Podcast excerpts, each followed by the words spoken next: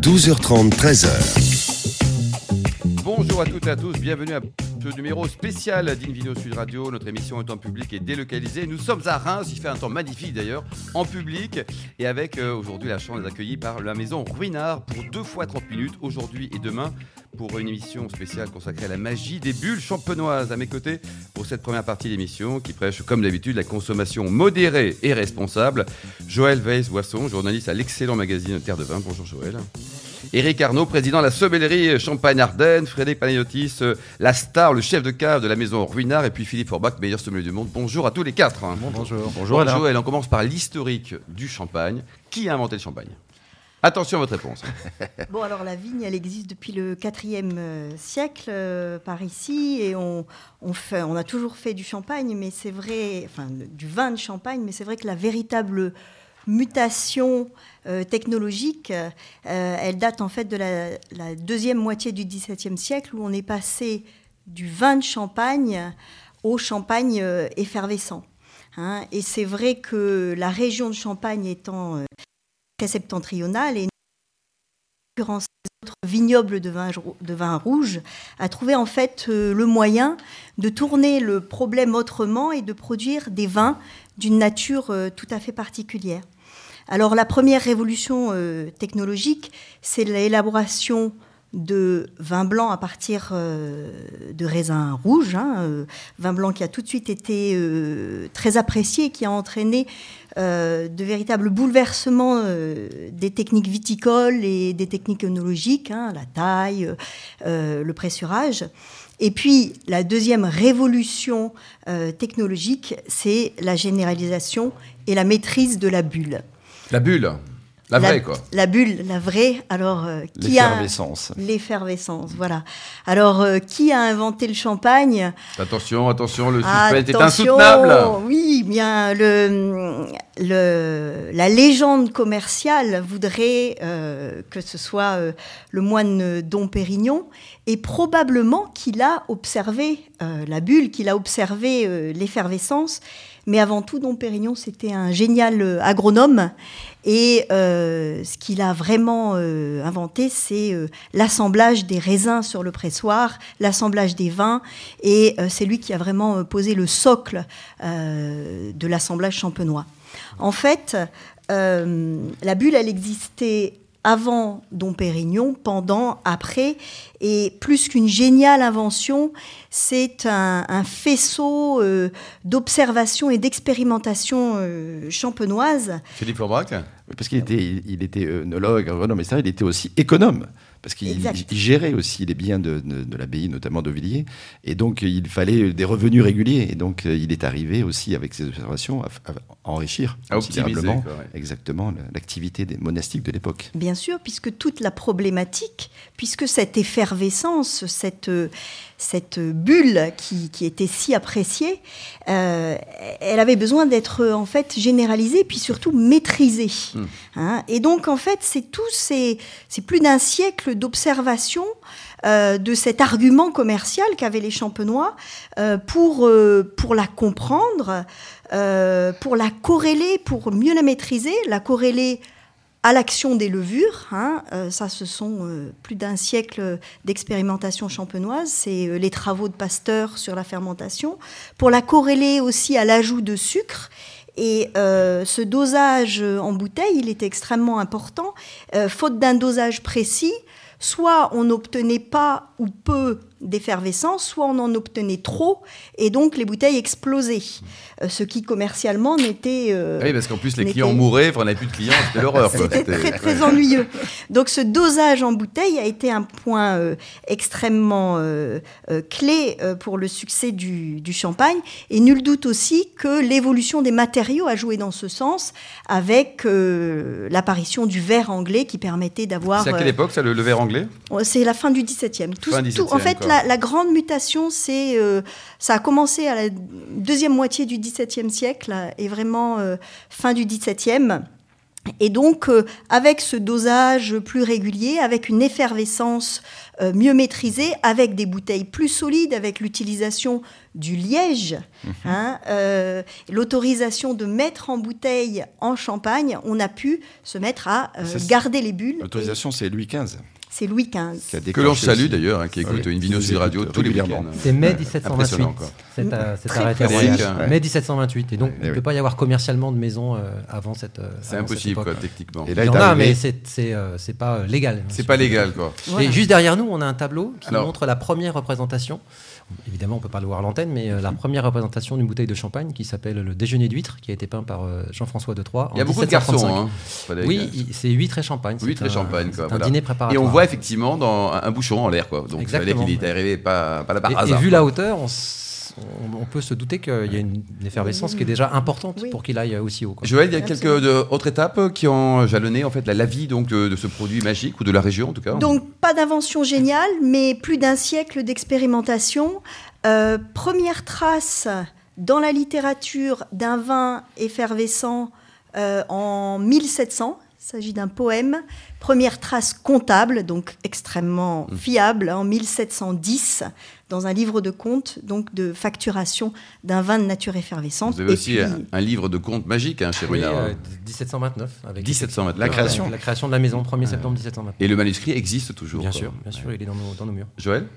Donc voilà, donc c'est vraiment euh, ce tournant 17e, 18e où est vraiment euh, apparu, où a été maîtrisé, où a été généralisé le champagne, ce qui a permis euh, la création d'une industrie du champagne qu'on connaît aujourd'hui avec euh, Philippe Forbach, les maisons. autres bulles d'autres régions, c'est à peu près la même période ou pas? Alors, il y a certaines régions qui revendiquent une, une antériorité. hein. La plus ancienne, ça serait Limoux. C'est début du XVIe siècle, 1532 de mémoire, où il y a déjà des traces euh, concrètes de vin De effervescent. bulles. On en trouve aussi en Espagne et dans d'autres dans d'autres pays. Euh, le génie champenois, très bien résumé par, par Joël, ça a été de, de cristalliser à une certaine époque suffisamment d'informations pour, d'une façon intelligente, euh, ancrer, j'allais dire, la, la structure même de l'élaboration, du ça, circuit, etc. Et l'avènement donc euh, de Ruinard en 1729 Mouette, quelques années après, en 1743, etc., montre bien à cette époque-là l'engouement déjà que ça pouvait euh, Bah, donner. susciter. Exactement. Et qu'on associe souvent d'ailleurs Don Runard à, à Don Pérignon, à Jean Houdard, etc., qui étaient les pionniers de, de- de la mise en place des maisons champenoises. Eric euh, Arnaud, la sommellerie dans la région, Oui. Champagne-Ardenne, elle est dynamique ou pas? Sommellerie de plus en plus. euh, Il y a de combien de sommeliers au total Bon, là, on oscille entre euh, 35-40 membres. 35, Environ, 40 ouais, membres, oui. quoi. Alors, on a compris l'historique. Maintenant, Oui. l'élaboration du champagne. Comment ça marche? On prend 2-3 grammes de raisin, on appelle Fred Palinotti, c'est pof, ça y est C'est c'est pas tout à fait ça, mais effectivement, il est intéressant de parler du raisin. Parce que le, le- le champagne, ça commence par, euh, euh, par, euh, par un beau raisin. Donc, une culture de la vigne, où là, il y a beaucoup de, euh, beaucoup de soins, beaucoup de, beaucoup de travail. tout se passe, tout, tout démarre dans la vigne, en fait. Des raisins, des beaux raisins. On peut pas avoir un beau champagne sans, sans un beau raisin. Ça, tout, on est tous d'accord autour de cette table.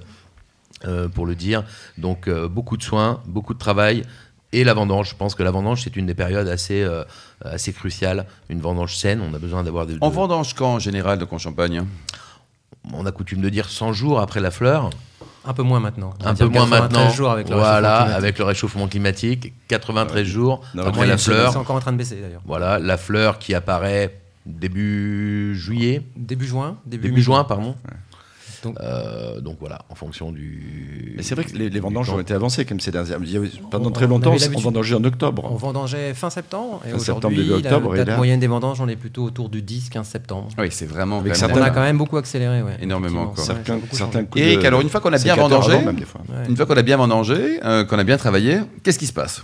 Bon, ensuite, euh, le, il est important de, le pressurage. Le pressurage, c'est aussi une, euh, la clé. Il faut presser très très vite. Donc, il y a des centres de pressurage un peu partout quand on se promène en Champagne. Euh, vous voyez des centres de pressurage. Les raisins sont amenés très très rapidement euh, dans ces centres de pressurage. Ça part en cuve. On a une première fermentation. On fait rapide. hein. on a une première, euh, comment dire, une première fermentation. hein, une première fermentation. Ensuite, il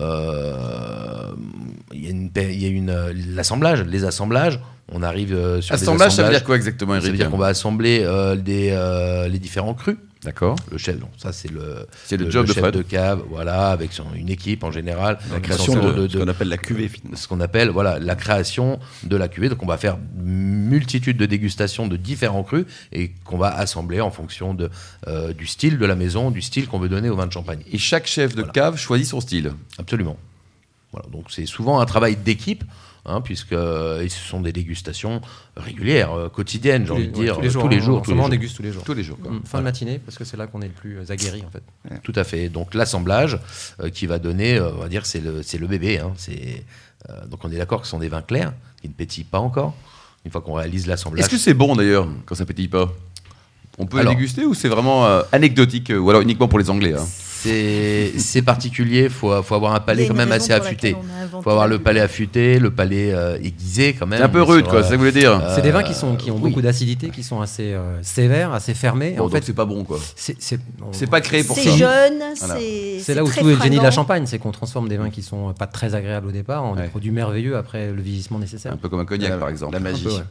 Et donc après, la notion de millésime, elle, arrive quand, euh, Eric? Alors, la notion de millésime euh, ne peut être millésimée. Là, on ne fait pas un assemblage sur différentes années. On a une belle année qu'on isole, et puis on va euh, décider ou pas de, de millésimer, euh, de millésimer euh, la vendange. Donc, euh, c'est pas systématique. hein. loin de là, c'est pas systématique.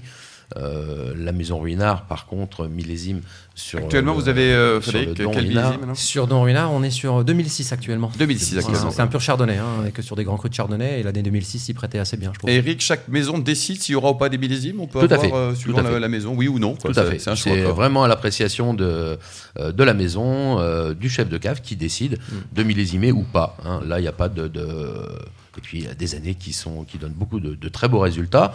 Donc, on, bon, on isole une partie de la vendange pour le millésime. Et voilà. Merci beaucoup Eric, on a tout compris. Nous marquons une courte pause et ensuite euh, retour dans les caves du champagne Ruinard pour la suite de cette émission spéciale consacrée aux bulles champenoises. Invino, 12h30, 13h. Retour de vidéo Sud Radio pour cette émission spéciale consacrée au champagne avec euh, Frédéric Panéotis, le chef de cave de la maison Ruinard. Bonjour Frédéric. Bonjour. Vous avez toujours voulu travailler dans, dans les vins, dans les spiritueux, dans, le- dans l'ensemble qui, qui pétille ou pas d'ailleurs Et J'ai eu une jeunesse où, qui a été bercée euh, dans les vins et les vignes, puisque mes grands-parents avaient des vignes, mais euh, non, j'ai voulu être vétérinaire pendant un moment. Un vétérinaire Ouais. Et puis dans mes études, j'ai eu l'occasion de faire un très beau voyage en Champagne et en Bourgogne.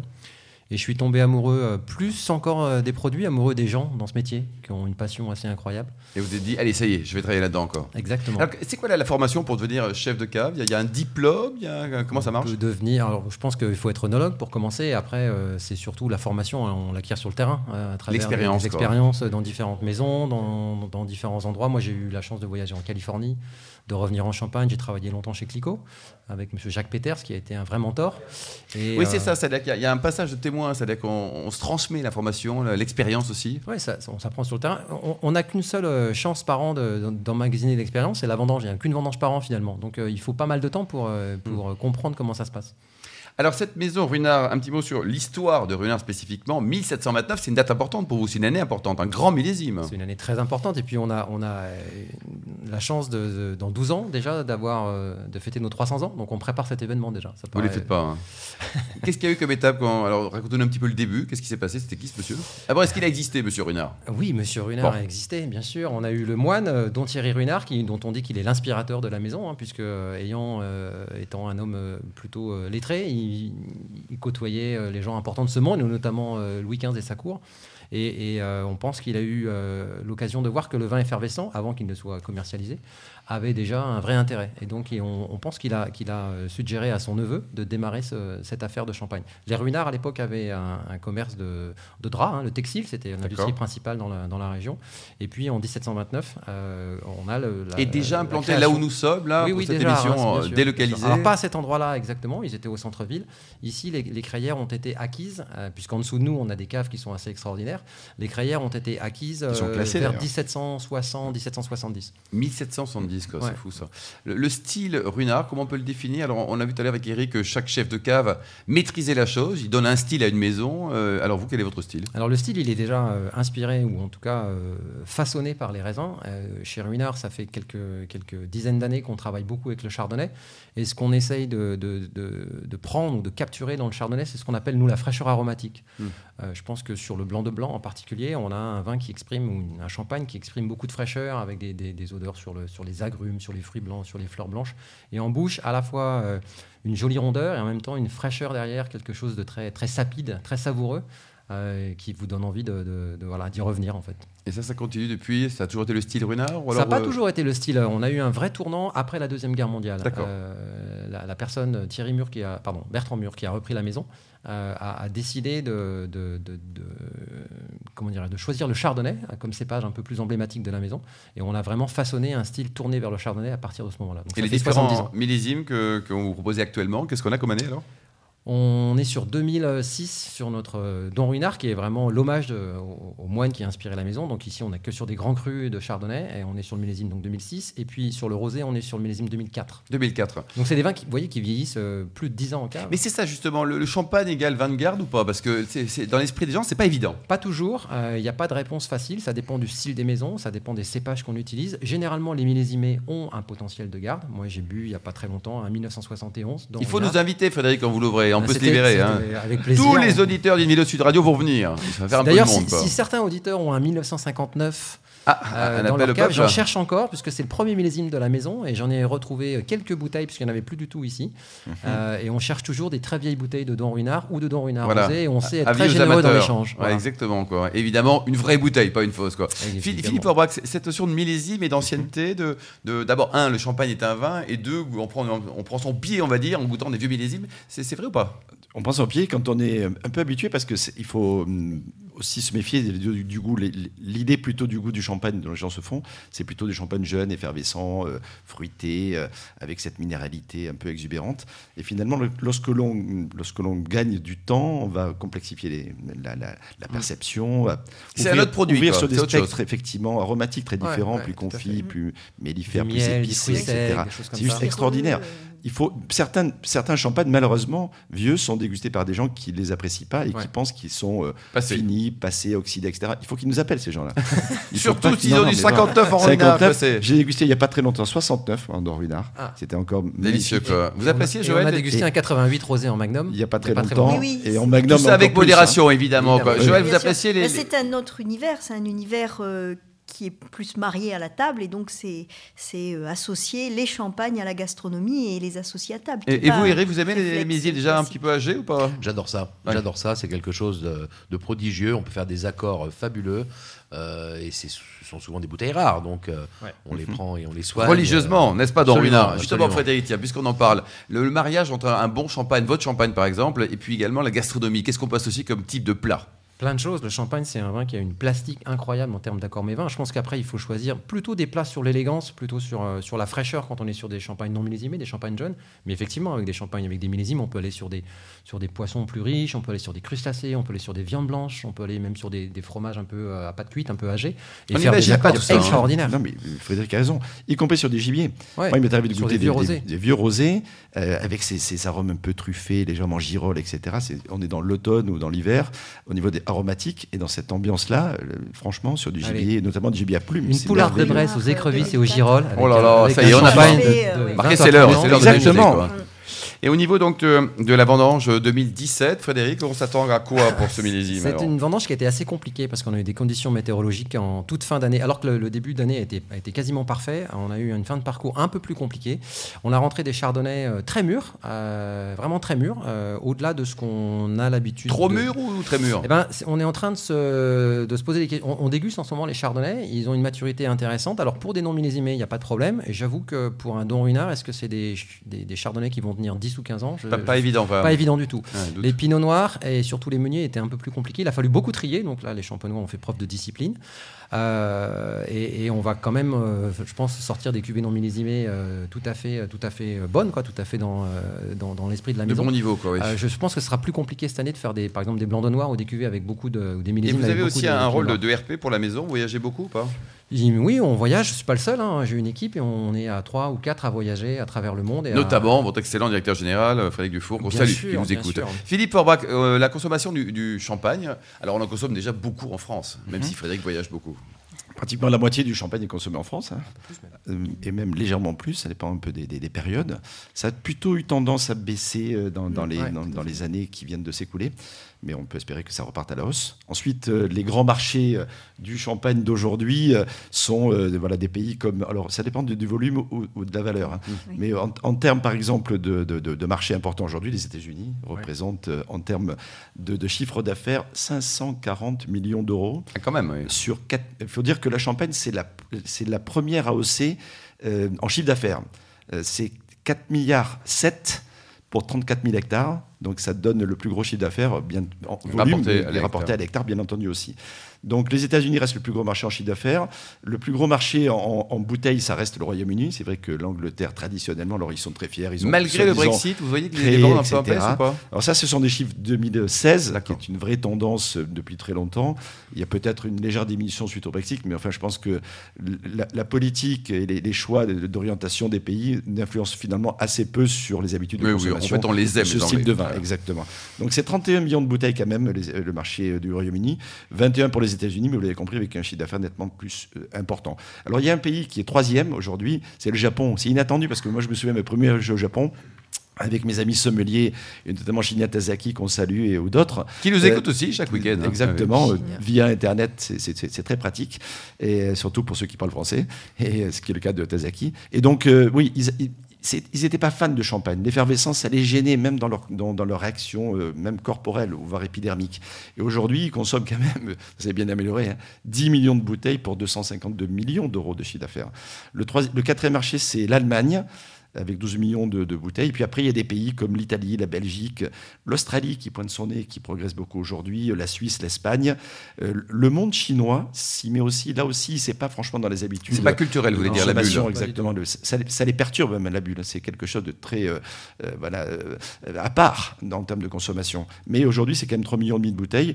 Et puis il y a des pays comme le Canada, le Mexique par exemple, la Russie, etc., qui sont aujourd'hui. euh, il faut dire que 190 pays sur les 200 et quelques pays euh, de notre, de notre planète consomment du champagne que le, ça ne représente en- entre guillemets que 10% des vins effervescents consommés dans le monde en termes de volume, mais c'est 32% du chiffre d'affaires. C'est-à-dire que c'est effectivement le, le produit qui est le plus, le mieux valorisé en termes, en de commercialisation. On dit que le mot champagne, c'est le deuxième mot français le plus connu au monde après Paris. Ah, Paris puis Champagne. Ouais. Et avant Tour Eiffel. Et avant Tour Eiffel. Et avant Tour Eiffel, quoi. Et vous, vos derniers voyages, c'était dans, dans quel pays? Parce que Philippe Eh bien, expliquait qu'il y avait un rayonnement Au mondial. Japon, il y a quelques semaines, et c'est un pays euh, passionnant parce qu'ils ont une vraie culture aujourd'hui. euh, vous allez dans, dans des, dans des bars à champagne euh, à Tokyo ou à, ou à Kyoto, et, et ils ont mais, une carte de champagne. Ils sont fans de champagne, Ils ont 200 génial. Philippe 300 Aubrac, avec modération, mais génial. Ce qui est intéressant aussi, c'est de voir quel type de champagne, il- parce qu'il y a un champagne, c'est l'appellation collective, c'est une marque collective, euh, et une, appellation, mais il y a plein de champagnes différents, on l'a évoqué ensemble, type de champagne, et de niveau aussi de champagne. Le brut sans année qui représente l'essentiel de la commercialisation, 80, plus de 90%, les millésimes, les cuvées spéciales, les, Les rosés Japon, beaucoup. ça progresse beaucoup. Et par exemple, le Japon, euh, ces dernières années, a beaucoup augmenté le niveau qualitatif des champagnes consommés. C'est un marché qui est essentiellement basé sur la qualité. Beaucoup de belles maisons. Beaucoup plus que dans d'autres endroits. Et beaucoup de très bons vignerons également de champagne qui sont représentés au Japon. Et en général, et la tendance, il y a des nouveaux pays qui vont. euh, L'Afrique, par exemple, sur le continent Alors l'Afrique, oui, même si alors il y avait un pays qui était historiquement parlant très fort, c'est le Nigeria, mais qui a plutôt tendance à baisser un petit peu ces dernières années. C'est vrai que c'est compliqué. Ghana. Il y a moins de pétrole. Le Ghana, le Cameroun. le Ghana, le Cameroun, la Côte d'Ivoire. C'est quand même pas un problème le pour le champagne d'être consommé quasiment à plus de 50% sur un seul pays, la France. Quoi. Au niveau de la ventilation du risque pays, c'est, quand même limite. Hein. Oui, mais c'est quand même l'écrin. Il faut. Certes. très fiers. On de a ce beaucoup de champagne. visi- il y a beaucoup de touristes euh, qui voilà. viennent en France et il faut qu'ils euh, qu'ils aient également l'occasion de boire du champagne dans les, dans les bons établissements, que ce soit euh, enfin, dans toute la France. Donc c'est important d'être présent ici. Et la maison Ruinard exporte à. Alors, on est très présent en France, nous. Finalement, on exporte assez peu. On est à un peu moins de 50% euh, d'exportation. Enfin, on est, cette année, on est à presque à 55%. Enfin, la tendance on veut être très monte, fort en hein. France. La tendance monte, mais on veut, on veut rester très fort en France parce qu'on pense que c'est une vraie vitrine pour, pour les champagnes ruinards. Et les perspectives, Philippe Orbach? Alors la perspective, euh, générales hein, euh, sont, plutôt bonnes, même si on n'a pas les records qui ont voisiné quasiment euh, les 350 millions de bouteilles vendues. Aujourd'hui, ça se stabilise autour de 300, 300 entre 306 pour l'année dernière, 310 un peu l'année précédente. Ça fait quand même un sacré volume de bouteilles. Merci à tous les quatre. Fin de cette première mission spéciale consacrée aux bulles de champagne. Un grand merci à cette maison Ruinard de nous accueillir. On sera également chez vous demain à 12h30 pour la deuxième partie de l'émission. On parlera notamment et abondamment de nos tourismes pour leur excellent déjeuner. Restez fidèles à Sud Radio et surtout, surtout, n'oubliez jamais, hein, respecter la plus grande démodération.